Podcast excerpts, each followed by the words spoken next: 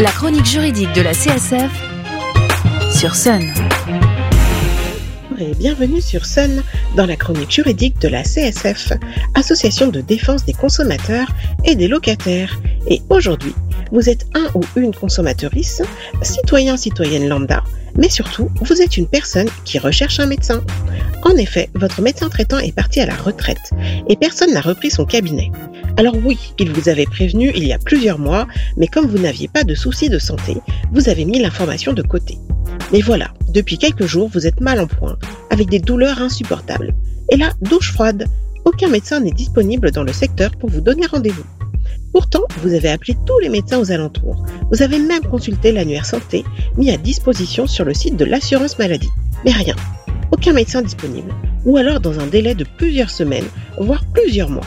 Ou bien ils ne prennent plus de nouveaux patients. Alors certains diront que vous pouvez toujours aller aux urgences. Oui, mais bon, ce n'est pas grave à ce point. Donc vous ne voulez pas aller gonfler la liste d'attente aux urgences. Vous voulez juste consulter un médecin.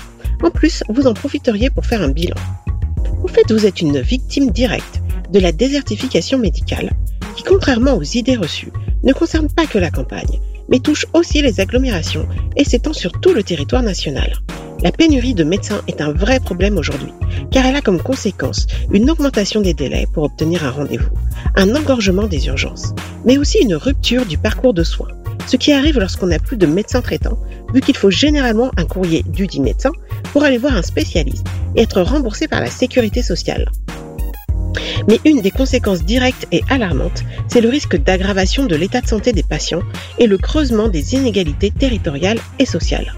Car face à cette situation, nombreux sont les patients qui renoncent à se soigner, faute de rendez-vous ou faute de moyens financiers. Car oui, si le seul praticien qui vous accepte un rendez-vous est en secteur 2 et que votre mutuelle ne prend pas ou peu en charge la différence, il peut être difficile pour vous de sortir 30 euros, voire plus, en plus des 23 ou 30 euros du tarif remboursé par la sécurité sociale. Et je ne vous parle pas de la nouvelle tendance très discutable de certains médecins qui vous imposent de ne parler que d'un seul sujet lors de la consultation. Donc concrètement, vous attendez un rendez-vous depuis, allez, on va dire un mois, et lorsque vous avez enfin eu le Graal, donc le rendez-vous, là, vous devez choisir entre parler de votre mal de dos ou de vos douleurs au ventre. Pif paf pouf, c'est ce problème qui va devoir attendre encore un mois. Donc bref, concrètement, si vous ne trouvez pas de médecin traitant, ou si ces délais ne sont pas compatibles avec votre état de santé, vous pouvez prendre contact avec les organisations coordonnées territoriales qui pourront vous prendre en charge ou vous proposer une téléconsultation avec un médecin. Elles pourront aussi désigner un médecin traitant pour votre suivi, vous permettant ainsi de réintégrer le parcours de soins coordonnés. Vous pouvez trouver leurs coordonnées sur le site de la Caisse primaire d'assurance maladie, amélie.fr. Vous pouvez aussi vous rapprocher du médiateur de la CPAM, donc la Caisse primaire d'assurance maladie, qui vous apportera des conseils personnalisés. En suivant ces conseils, vous serez remboursé correctement avant de trouver un médecin traitant. Par ailleurs, si vous voulez être assuré que vous avez besoin d'un avis médical, composez le 15 ou contactez le 114 pour les malentendants.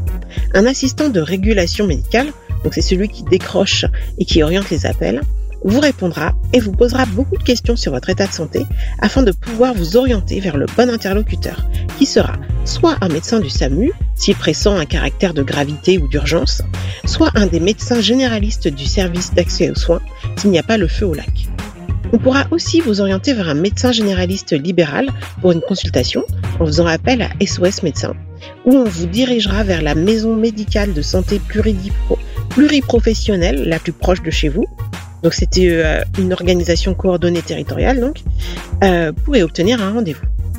Pour plus d'infos ou pour vous aider dans vos démarches, vous pouvez contacter la CSF de Nantes au 02 40 57 02 40 47 56 33 ou la section locale de votre commune. Vous pourrez retrouver tous les liens utiles sous notre podcast disponible sur le site internet de Sun, leçonunique.com et sur l'appli MySun. Nous nous retrouvons dans 15 jours pour une nouvelle chronique, toujours sur Sun 93 FM à Nantes et 87.7 à Cholet. D'ici là, portez-vous juridiquement bien. La chronique juridique de la CSF, c'est le jeudi matin sur Sun.